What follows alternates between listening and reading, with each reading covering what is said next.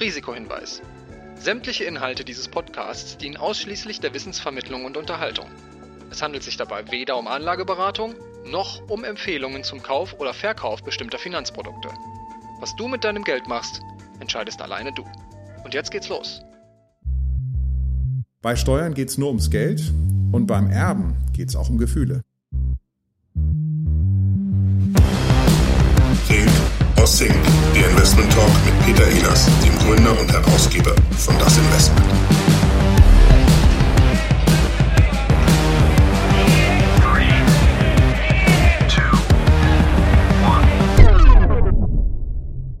Richtig sterben ist das etwas dramatisch klingende heutige Thema unseres Podcasts.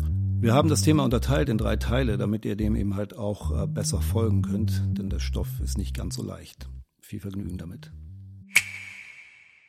Hallo und herzlich willkommen zu unserer heutigen Podcast-Folge Richtig Sterben. Wir haben heute Jörg Plesse hier zu Besuch. Hallo Jörg. Hallo Peter. Jörg ist Nachfolgeberater für Unternehmer und vermögende Familien und nebenbei auch noch Redner und Dozent an verschiedenen Universitäten. Wir wollen heute das Thema Richtig Sterben mal aufbereiten und zwar geht es dabei um Erbschaften und eben halt auch darum, dass die richtigen Leute das Geld bekommen, was man im Zweifel hinterlässt. Wir fangen mal an, Jörg.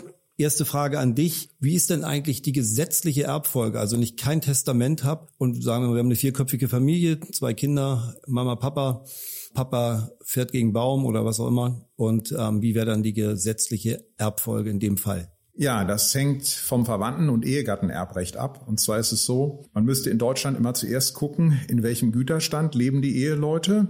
Und wenn die keinen Ehevertrag gemacht haben und in Deutschland geheiratet haben und hier leben und für die deutsches Güterrecht gilt, dann würden die sich ja in einer Zugewinngemeinschaft befinden. Das heißt konkret, also wer würde dann was erben? Sagen wir mal, das sind alles Deutsche, kein Ehevertrag, also schlichtes Modell. Dann würde die überlebende Ehefrau die Hälfte bekommen des Nachlasses und die andere Hälfte würden die beiden gemeinsamen Kinder bekommen, so dass die Frau die Hälfte und die Kinder jeweils ein Viertel bekommen würden. Und die würden dann eine Erbengemeinschaft bilden. Also der Ehepartner bekommt im Zweifel immer das meiste erstmal. Das ist so die normale Regelung. Das kann man so nicht sagen. Das hängt ja vom Einzelfall ab. Nur mal angenommen, die hätten nur ein gemeinsames Kind, dann würden ja beide gleich viel bekommen. Dann würde auch wieder die Ehefrau die Hälfte bekommen und das andere Kind, das eine Kind würde die andere Hälfte bekommen. Und es gibt natürlich auch Fälle, wenn die einen anderen Güterstand haben, wo die Erbquoten anders wären. Wenn die zum Beispiel in einer Gütertrennung leben würden und die hätten wieder zwei Kinder, würde jeder ein Drittel kriegen also die überlebende Ehefrau und jedes der Kinder. Okay, das gilt dann aber auch, wenn ich jetzt nichts geregelt habe, also keinen Ehevertrag und ich hätte drei Kinder, dann äh, würde die Frau die Hälfte erben und die drei Kinder würden sich die andere Hälfte dann durch drei teilen müssen. Absolut richtig, Peter. Sehr schön. Wir wollen mal ein paar Fallbeispiele durchspielen und damit es ein bisschen griffiger wird und man sich auch vorstellen kann, wohin die Reise da gehen kann. Da wollen wir aber auch eben halt davon ausgehen, dass vielleicht wir das Ganze nicht nur aus Sicht desjenigen, der was vererbt betrachten, sondern vielleicht auch aus Sicht der Erben oder aber eben halt hat aus Sicht der Kinder, die dann vielleicht, wenn sie was vor dem Tod des äh, Elternteils zum Beispiel geschenkt bekommen, Steuervorteile mitnehmen können. Und unter diesen Vorzeichen würde ich dir mal ein erstes Fallbeispiel skizzieren und dann können wir mal durchgehen, wie man damit umgeht. Angenommen, wir hätten eine vierköpfige Familie, zwei Kinder, die sind schon erwachsen. Der Mann hat eine Ex-Frau mit einem gemeinsamen Kind. Die Frau hat in dem Fall keine vorherigen Kinder. Der Mann äh, bringt mit in die Ehe ein Eigenheim in Deutschland, zwei Wohnungen in der Großstadt und noch eine Immobilie auf Mallorca. So, jetzt ist die Ex-Frau draußen, aber das gemeinsame Kind ja wahrscheinlich nicht. Die Ex-Frau ist draußen, weil sie jemand Ex-Frau ist und damit eben halt ihren Anspruch verloren hat. Du kannst ja nachher nochmal erzählen, in welchem Fall sie vielleicht wieder ins Spiel käme, wenn dem so sein sollte. Wie wäre da eine erstmal so ein Setup äh, für, für eine Erbschaft? Gut, also wenn nichts geregelt ist, wird es ja zur gesetzlichen Erbfolge kommen. Da haben wir eben schon von gesprochen. Das heißt, dann würde, wenn die in einer Zugewinngemeinschaft leben, die sind verheiratet, nehme ich mal an, würde die Frau wieder die Hälfte bekommen und eine Erbengemeinschaft bilden mit ihren beiden Kindern und dem Kind aus der ersten Ehe.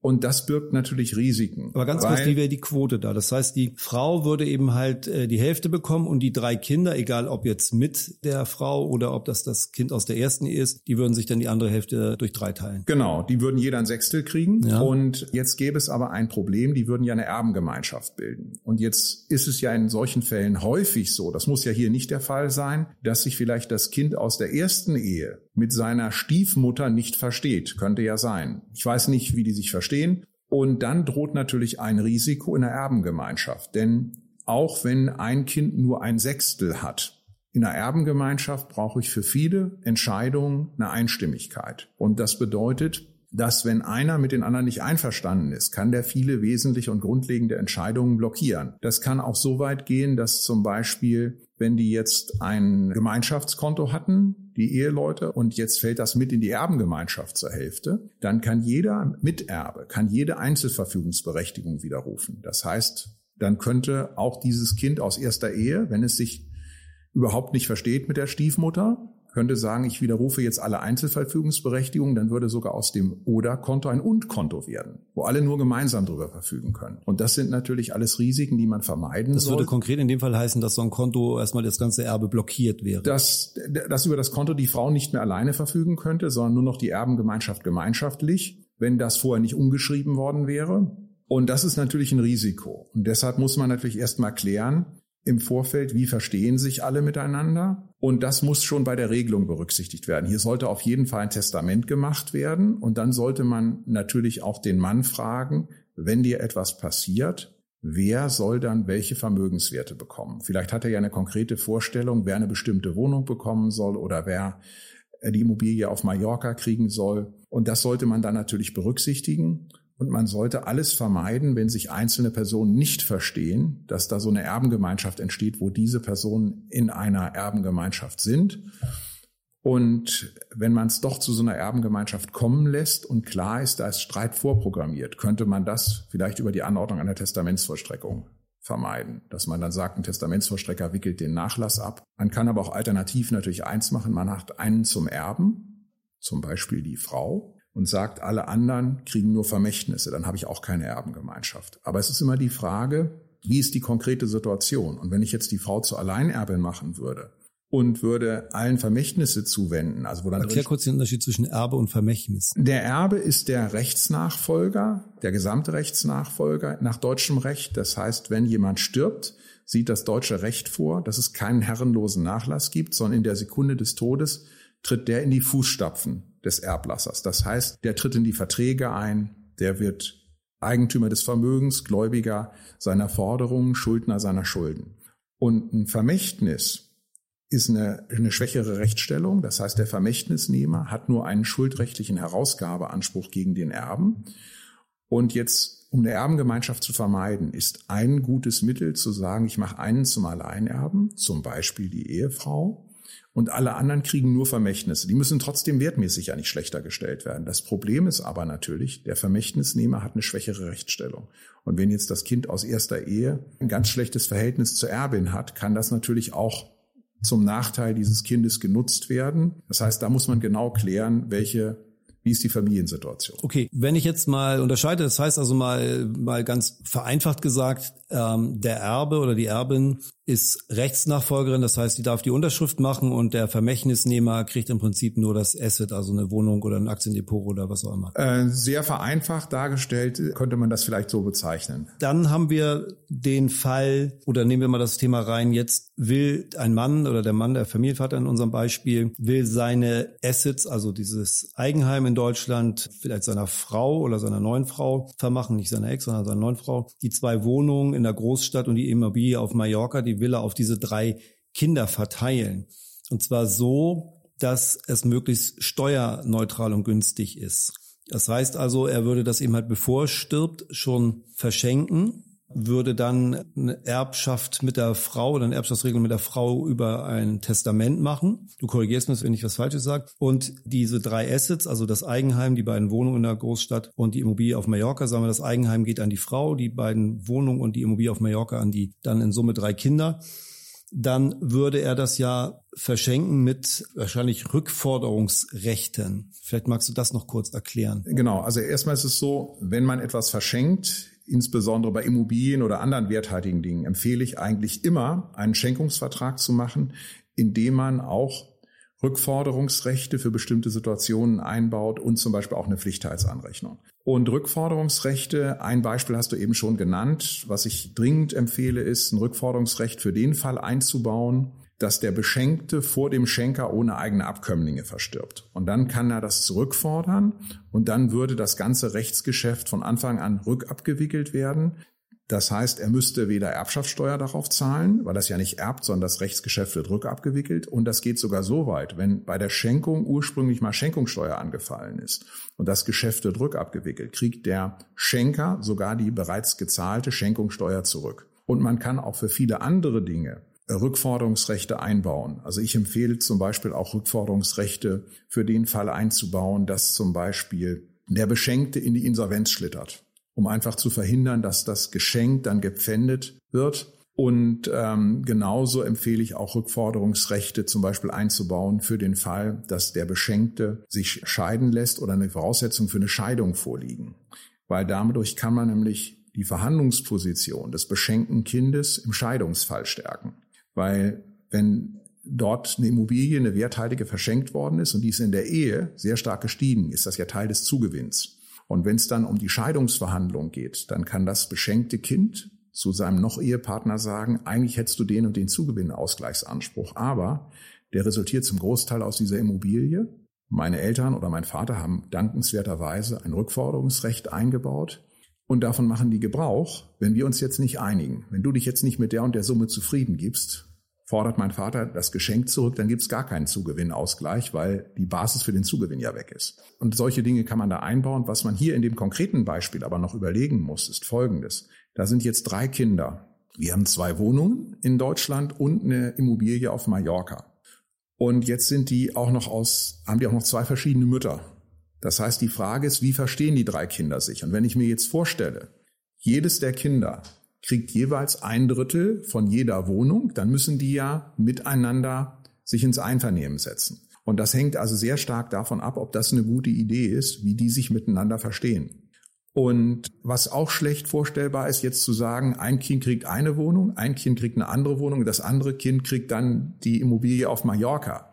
Äh, da werden die Werte ja wahrscheinlich sehr unterschiedlich sein. Und dann müssen wir bei der Mallorca-Immobilie noch etwas berücksichtigen. Da gilt natürlich im Wesentlichen spanisches und mallorquinisches Recht. Das heißt, die Frage, ob wir all diese Dinge, die wir in einen deutschen Schenkungsvertrag einbauen, ob wir die jetzt auch für die mallorquinische Immobilie darstellen können, das ist eine ganz andere Frage. Das ist also ganz dringend geboten, sich hier dann auch beraten zu lassen von einem Steuerberater und einem Anwalt, die sich sowohl mit deutschem Recht als auch mit dem auf Mallorca auskennen. Und da ist noch eins ganz wichtig.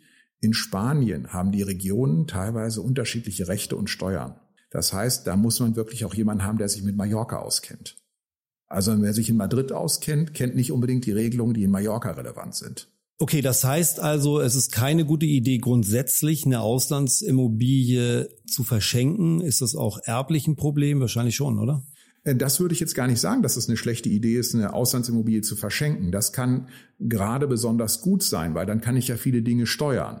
Und Aber du meinst, da muss ich nur eben halt, darf ich nicht vergessen, eben halt auch, dass das jeweils geltende Landesrecht äh, im Ausland dann auch anzuwenden und das damit quer zu prüfen mit der deutschen Regelung. Äh, ganz genau. Ich weiß nicht, ob es immer noch so ist. Es gab zumindest in der Vergangenheit auf Mallorca zum Beispiel auch ein besonderes Privileg, wenn man an Kinder eine Immobilie verschenkt oder vererbt. Ich weiß nicht, ob das auch fürs Verschenken gilt. Dann wurde ein Großteil der Erbschaftssteuer, die in Spanien sonst angefallen wäre, erlassen worden.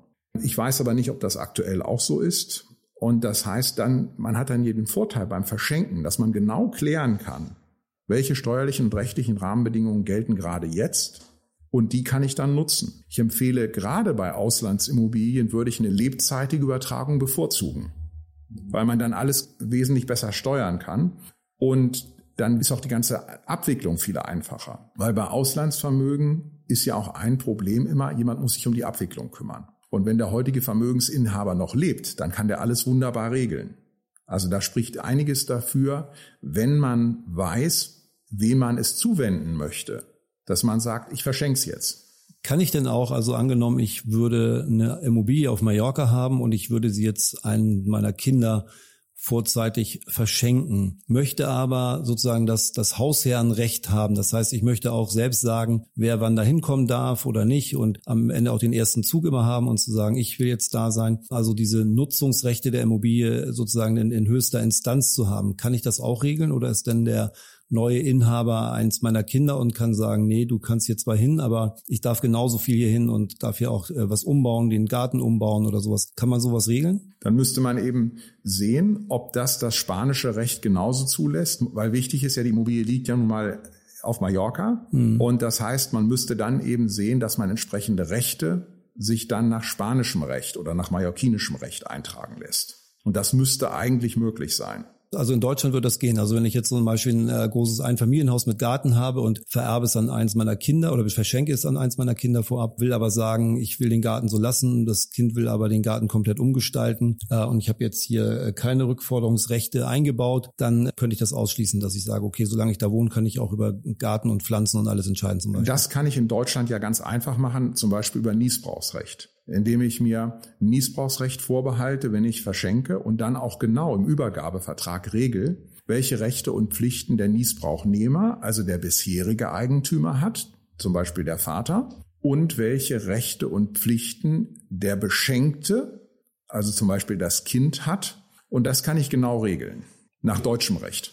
Wenn ich jetzt einzelne Personen vom Erbe ausschließen will, und zwar gänzlich, also zum Beispiel auch ein Kind, was äh, irgendwie nur Quatsch macht oder drogensüchtig ist zum Beispiel, wo ich sage, auf keinen Fall darf das erben, weil das wird das ganze Geld sofort in, in Drogen umsetzen. Ginge sowas, dass ich sozusagen die gesetzliche Erbfolge komplett zu null runterfahren kann für Einzelne? Da müssen wir jetzt zwei Dinge unterscheiden. Zum einen ist es so, grundsätzlich gibt es eine sogenannte Testierfreiheit in Deutschland. Das heißt, jeder hat das Recht, solange er voll geschäftsfähig und testierfähig ist, ein Testament zu machen, in dem er zum Erben einsetzt, wen er möchte. Der kann also jedes Kind aus seinen Ehepartner enterben. Jetzt steht dem aber eine andere Sache entgegen, und zwar gibt es in Deutschland ein Pflichtteilsrecht. Damit sollen der Ehegatte und die nächsten Angehörigen geschützt werden. Die sind sogenannte Pflichtteilsberechtigte. Und die haben, wenn sie enterbt werden, ein Recht auf einen sogenannten Pflichtteil den sie einfordern können. Und das ist die Hälfte der gesetzlichen Erbquote, also dessen, was sie ohne Testament bekommen hätten, in Geld, eine reine Geldforderung. Und wenn ich jetzt so ein drogensüchtiges Kind habe, um dein Beispiel zu nehmen, dann kann ich das natürlich enterben. Aber das Problem ist, es hat nach wie vor einen Pflichtteilsanspruch und könnte dann eben verlangen, dass es Geld bekommt. Das könnte ich nicht umgehen. Das kann ich nicht umgehen. Ich kann natürlich eins versuchen, dass ich frühzeitig das Kind dazu bringe, einen sogenannten Pflichtteilsverzicht beim Notar zu unterschreiben. Aber da gibt es auch hohe Hürden. Das heißt, es muss klar sein, dass das Kind in dem Moment auch weiß, was es tut. Das heißt, muss voll aufgeklärt sein über die Rechtsfolgen und auch darüber, um welche Art von Vermögen es geht, wie groß das Vermögen ist. Und da ist natürlich eine Frage, ob so ein drogensüchtiges Kind sowas unterschreiben würde. Okay, hat ja dann eigentlich kein Motiv. Eigentlich nicht, nee. Ich bedanke mich bei euch fürs Zuhören. In unserer nächsten Folge, Richtig sterben, besprechen wir das Thema Patchwork-Familie und was man beachten muss beim Testament, beim Erben oder beim Verschenken. Dann bis zum nächsten Mal.